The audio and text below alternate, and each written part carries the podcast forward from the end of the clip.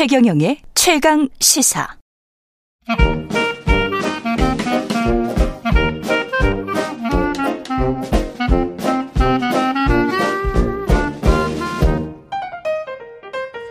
네, 최근에 최강시사 월요일은 경제합시다 코너가 있는 날입니다. 오늘은 윤지호 이베스트 투자증권 리테일 사업부 대표와 함께합니다. 안녕하십니까? 네, 안녕하십니까? 예, 오랜만에 네. 모십니다. 예. 주식 전문가로서 제가 사실은 SNS에서 윤지호 대표님 글을 자주 경청하고 있습니다. 요즘은 잘 쓰지도 않는데. 네. 코스피 2600 회복했다는 소식도 보이긴 한데 시장 분위기는 긴가민가 한 것 같기도 하고요. 어떻게 보십니까? 그러니까 우리가 올해를 바라봤을 때 네. 작년 한 이맘때쯤 돌아가면 음. 올해를 경제에 대해서는 상저하고를 많이 봤죠. 그랬었죠. 상반기에는 인플레 위협이 아직 잡힐지 아닐지 헷갈렸기 때문에 예. 아 이거 뭐 어떻게 될지 모르겠고 상반기는 하반기가 되면 인플레도 잡히고 글로벌 경기도 어쩌면 좀 더 강하게 돌아서고 우리나라로 말하면 중국 리오프닝 효과는 나오고 반도체도 잘 팔리고 음. 뭐 이런 거를 한국은행도 그렇고 여러 군데서 전망을 했는데 결과론적으로 상반기에 인플레가 잡혀가는 모습은 현실화됐어요. 그러니까 음. 제가 이제 저희들은 저희 그때 제가 리서치 맡고 있을 때니까 올해를 바라볼 때 상고하고란 말씀을 드렸는데 예, 예, 이게. 뭐였냐면 예. 상반기 인플레 잡힐 것이다 말했던 거죠. 예. 그건 잘 부합됐던 것 같아요. 우리 예. 이번 주에 뭐 연준이 있겠지만 예. 뭐 인플레이션이 다시 뭐 최악으로 치닫고 이럴 가능성 은 낮다 봅니다. 문제는 하반기에 기대했던 글로벌 경기가 강하게 돌았었을 때 음. 한국의 수출이 잘 될 거라는 기대감이었죠. 그랬죠. 근데 이제 글로벌 경기가 좋아졌는데 그렇지 않습니까? 한국 수출은 안 돌아섰습니까? 그러니까 대표적인 게 미국 경기는 타국과 비교하면 굉장히 안정적이고 강하죠. 예. 그러니까 달러도 강하죠. 음. 근데 이제 꼭 중국을 제외해도 독일은 뭐 끝없이 음. 무너진 것 같습니다. 독일 독일의 그러니까 유럽이 그렇죠. 그러니까 이제 얼마 전에 이제 라가르도 그러니까 ECB에서 예. 금리를 또 올리기도 했고 예. 이런 조치가 있는데 음. 결론적으로 말씀을 드리면 하반기에 어떤 좋아질 것을 전제로 해서 음. 내년까지 상당히 글로벌 경기가 좋아질 거다. 음. 이걸 전제로 해서 많은 애널리스트의 추정치들이 내년도 이건 엄청 좋아질 거야. 이렇게 전망이 다 되어 있거든요. 지금. 예. 근데 그거는 실현되기 쉽지 않은 것 같습니다. 그러니까 아. 제가 말씀드린 건 뭐냐면 지금 2,600인데 여기서 그럼 뭐 장이 끝난 겁니까? 이런 건 제가 알 수가 없어요. 근데 네. 분명한 거는 상단을 크게 열 수 없다는 거고요. 아, 내년 그- 이익이 크게 좋아질 거라는 가정 전제하에서 상고하고를 말씀을 하셨는데 예. 내년 이익이 그렇게 좋아질 것 같지가 조- 않다. 좋아지는데 좋아지는 눈높이죠. 아, 눈높이가 뭐 영업이익으로 가지나 거의 50% 들어간다고 돼 있거든요. 예. 근데 그렇게 좋아질 것 같지는 않고. 예. 근데 사람의 기대는 내년도 실적을 갖다가 올해 땡겨서 보거든요. 예. 아 그러면 주식이 싸 보이거든요 지금. 근데 왜 이제 중요한 건 네. 왜인데 네. OECD에서 이 경기 선행 지수나 이런 네. 것들을 보면 다 크게 입이 돌아섰 더라고요. 맞습니다, 맞습니다. 전부 다 돌아섰는데 네, G20이 뭐 심지어는 지금 안 좋다는 중국까지. 예 맞습니다. 그 한국도 마찬가지고 미국도 네. 마찬가지고 다 돌아서 네. 서 거의 한 7, 8개월 지금 다 진행되고 네. 있는 상황인데 왜 안 좋다는 거죠?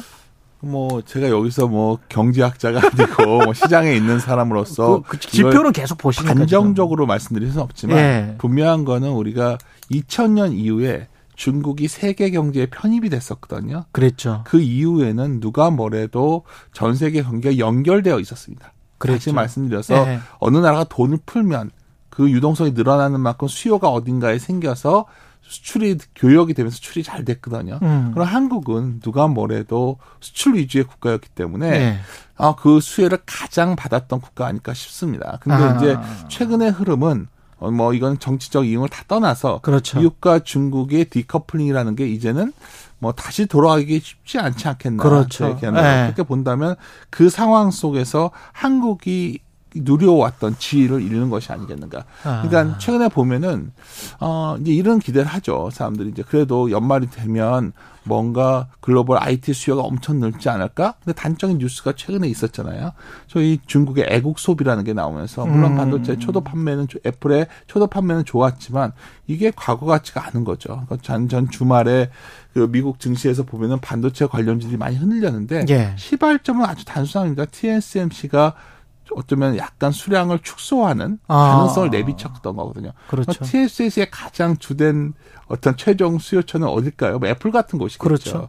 그러니까 뭔가 수요가 생각보다 삼성도 마찬가지로 사실. 그렇죠. 그러니까, 그러니까 우리가 연말 되면 원래 어. 이제 우리가 최 기자님 뭐 옛날에 추석 전에 좀 주가 안 좋았다가 뒤에 되면 네. 연말에 미국의 크리스마스 추수감사절 소비 때문에 그렇죠, 그렇죠. IT 좋아지고 한국 그때 만들어놨다가 재고를 확 줄이면서 수출 수출이 잘 되고 그랬죠. 돈을 벌어오고 네. 뭐 이런 그림이 있었다면 올 겨울 겨울이 되면 아 다시 노트북도 많이 사고 스마트폰도 많이 사고 뭔가 TV도 많이 사고 이럴 줄 알았는데 음. 뭔가 흐름은 과거 같지 않은데 않다는 거죠. 일단 소비가 과거처럼 세지 않을 것 같다는 게 첫 번째 미국이 음. 예를 들어서 미국이 이런 거죠. 예. 미국이 경제 지표를 보면 여- 그러니까 저희 걔는 연율로 보거든요. 예. 연율로 보면은 분기 실적 GDP를 연율로 QOQ 전목이 연율로 보면 예. 사실 3분기만 하더라도 원래 0%였는데 0.5로 올라왔었거든요. 음. 실제치가. 예. 근데 내년 1분기가 되면 원래 0.7이었는데 지금 0.5로 내, 내려가고 있어요. 0.1로 예. 쫙 줄고 있죠. 전망치가 계속 줄고 있다. 그렇죠. 왜 그럴까 생각해보면 또 뭐 이거 뭐 질문에 벗어난 건데 예. 미국이 소비가 좋았던 여러 가지 배경은 결국은 다른 지표들보다 재정이 좋았거든요. 그렇죠. 그 대표적인 것 중에 하나가 학자금 대출 혹시 아십니까? 미국? 예, 예, 알죠. 그러니까 미국의 학자금 대출 보면 GDP의 한 거의 7% 어. 정도예요. 근데 이제 대출 상황이 재개됐거든요. 이제 지금까지 상황 안 와. 그러니까 음. 소비가 여러 군데서 이제 줄기 시작하는 거죠, 미국은. 미국의 그러네. 소비가 흔들리는데 한국이 그나마 저번에 여기 아마 나왔을 때도 제가 미국 익스포저 높은 것만 해라 말씀을 드렸어요. 아. 라면도 그렇고 뭐 예. 이렇다. 근데 예.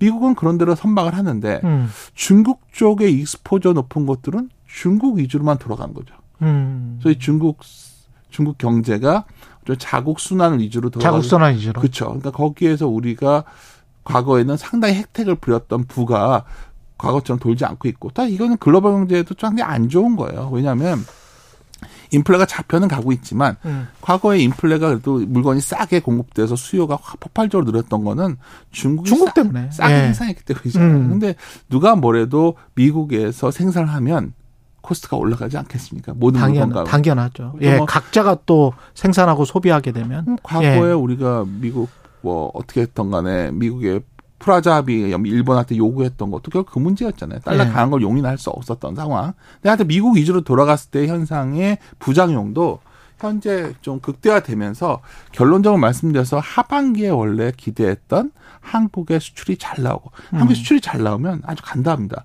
기업들이 매출을 많이 늘려요. 음. 매출이 크게 늘어나서 예. 남는 것도 늘어나겠죠. 예. 여기에 또 하나 변수가 생겼어요. 그러니까 매출이 크게 안 느는 것도 오케이. 네. 그나마 근데 최근에 보면은 불황역 흑자라고 그래서 예. 뭐 나름대로 우리가 외국에서 해외에서 물건을 팔아서 돈을 벌었었거든요. 예. 그 배경을 잘 보면 음.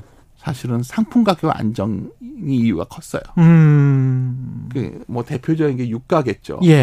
예. 근데 역설적으로 중국은 어떻게 자체적인 부양책을 통해서 애국 소비든 뭐든 살아나니까 예. 중국의 소비가 좀 살아나는 데다가 예. 뭐 과거와 같이 중동 입장에서 사우디 같은 것도 과거와 미국의 그 정도 관계는 아니잖아요. 예. 그냥 유가가 스물스물 올라왔는데 네. 이게 사실 내년 1분기에는 지금 당장 아니겠죠. 내년 1분기 실적은 상당히 반영될 확률이 높아요. 아, 그러면 수익성도 떨어진다? 그렇죠. 그러니까 지금까지 불황형 흑자가 됐던 거는 수출이 좀 줄었지만 그렇죠. 잘 안 늘고 있지만 수입이 줄면서 흑자가 나왔는데 어. 이제 수출은 정체되어 있는데 수입은 늘어날 확률이 매우 높아졌거든요. 그렇죠. 예. 기업들 입장에서는 지금 아까 처음에 돌아가서 음. 내년도 이익 전망이 상당히 좋아질 것이다. 심지어 모든 웬만한 사업은 다 증익 나오고요.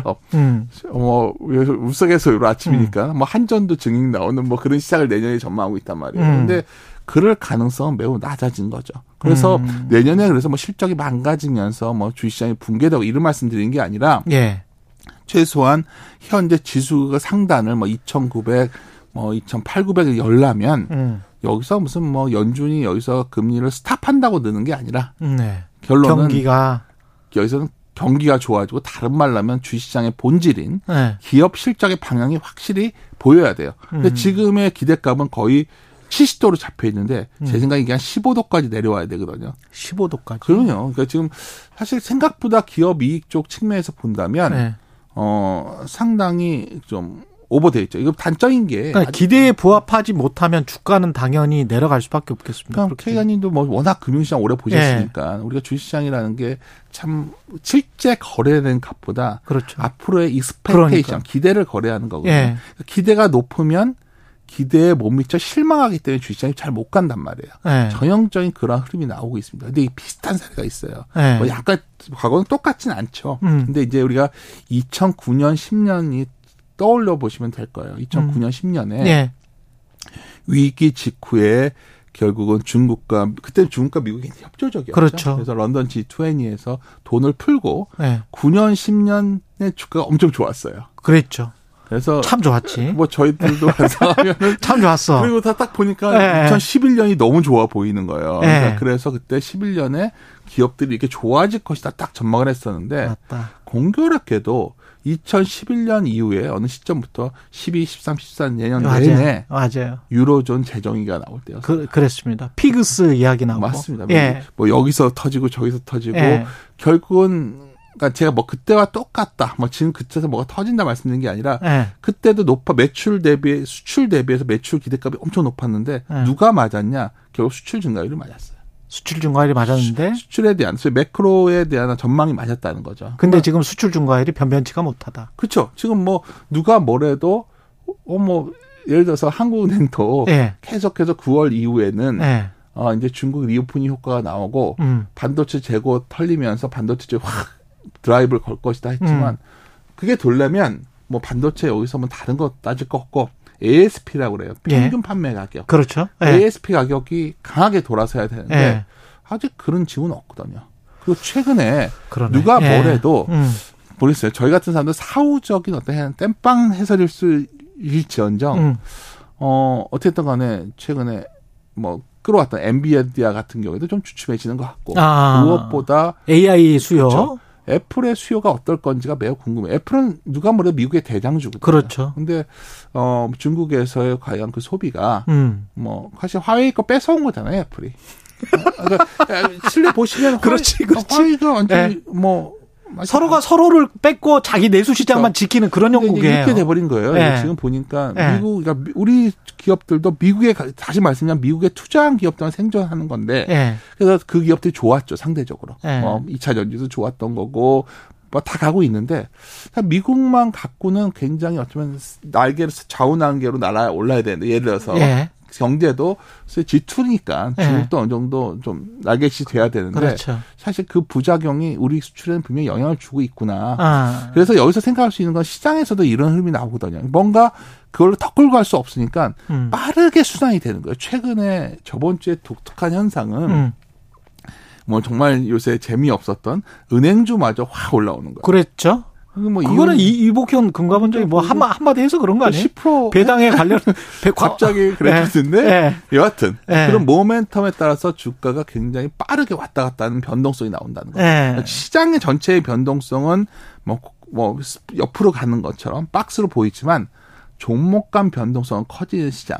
이게 굉장히 불안정한 시장이거든요. 그러니까 어떻게 보면 은행이라는 게 굉장히 안정적인데 네. 은행의 주가가 치솟은 거를 보면 음. 그만큼 이익이 치솟을 만한 곳이 별로 없다는 반증일 수도 있겠네. 그렇죠. 근데 여기서 네. 이제 기대할 수 있는 거는 네. 어, 그래 중국 쪽은 그래도 최근에 지표가 좀 나아지고 있거든요. 네. 중국 쪽이 좀 나아졌을 때 우리가 좀 나, 뭐가 나아질까? 또 예를 들어서 뭐 여기서 여러 가지 뭐 좋은 건 찾을 수 있어요. 뭐 아, 주변을 보니까 막 음. 성수동에도 음. 중국인들도 많이 오고 막 이런 거 보면 아, 그렇죠.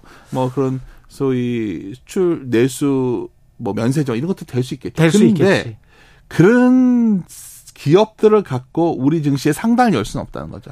그래도 반도체하고 큰 게 정유나 화학이 가야 된다. 그렇죠. 어, 그리고 뭐 반도체, 네. 뭐 자동차, 자동차, 뭐 그런 것들이 열어줘야 되는데 네. 그러기에는 어쩌면 우리의 증가 속도가 음. 한참 못 미치고 있다. 근데 정체되고 있는 것 아니냐? 우리는 네. 굉장히 기대를 하고 있죠 시장에서는 지금 내년에 아. 엄청 좋아질 거야. 그거의 괴리가 클 것 같다는 생각. 그 괴리가 크다. 예, 그 괴리를 좀 짚어주셨습니다 오늘. 네. 윤지호 이베스트 투자증권 리테일 사업부 대표였습니다. 경제합시다였습니다. 고맙습니다. 네, 감사합니다. 예, KBS 1라디오 총영의 최강시사 듣고 계신 지금 시각 8시 44분입니다.